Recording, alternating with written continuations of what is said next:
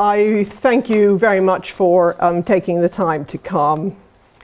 The first forum last week introduced the Cultural Heritage Program, and it presented some really major resources for teaching and research within the university. The last is going to invite leaders of national and international organizations for the purpose of joining us in developing it.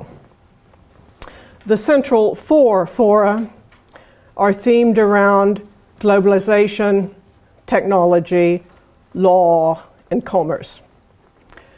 Globalization, of course, means different things to different people.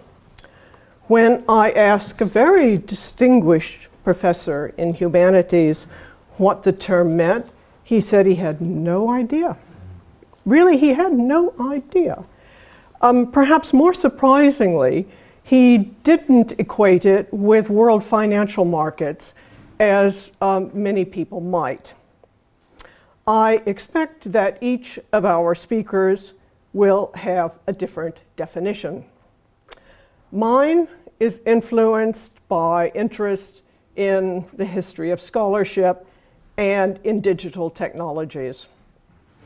Interacting with other people influencing them, being influenced by them, is certainly not new.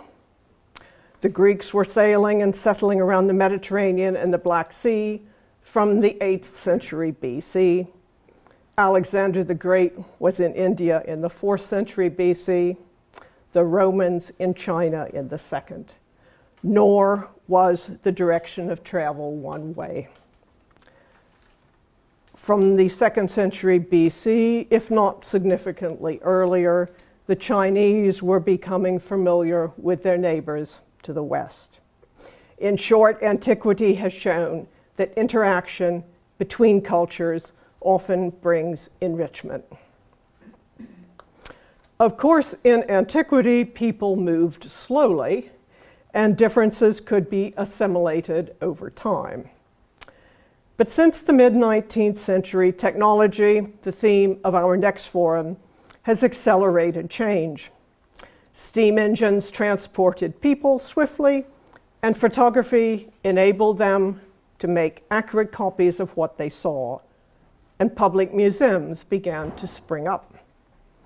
For much of the 20th century, books, photographs, museum visits, and from time to time, even travel to sites provided our experience of cultural heritage.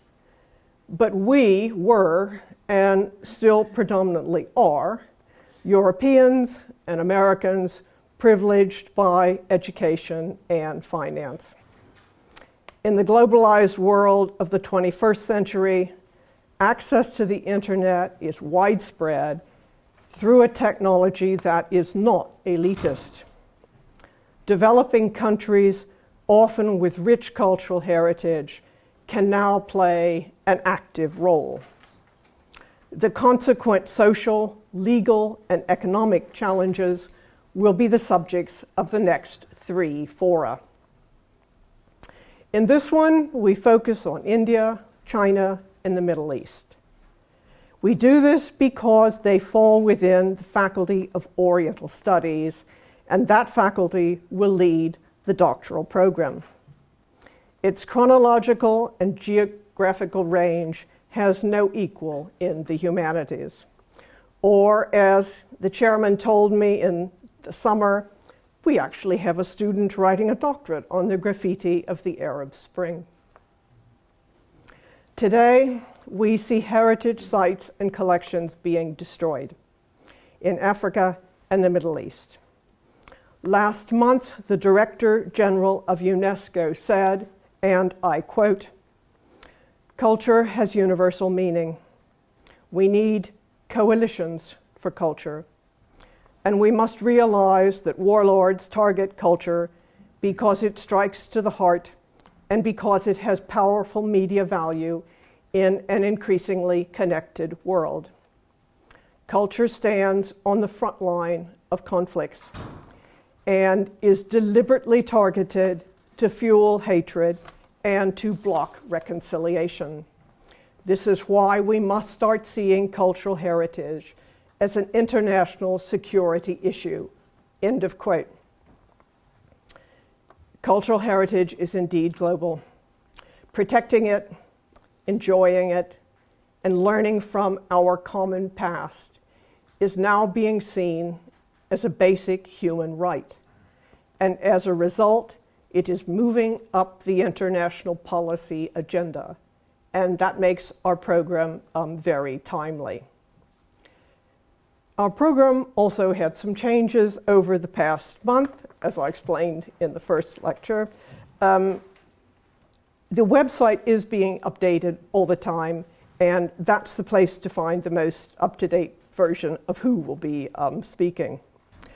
The podcasts from the first forum are already on the uh, website, thanks to the, uh, again, remarkable, uh, wonderful help of Computing Services and OERC. And the whole series will be available on iTunes U.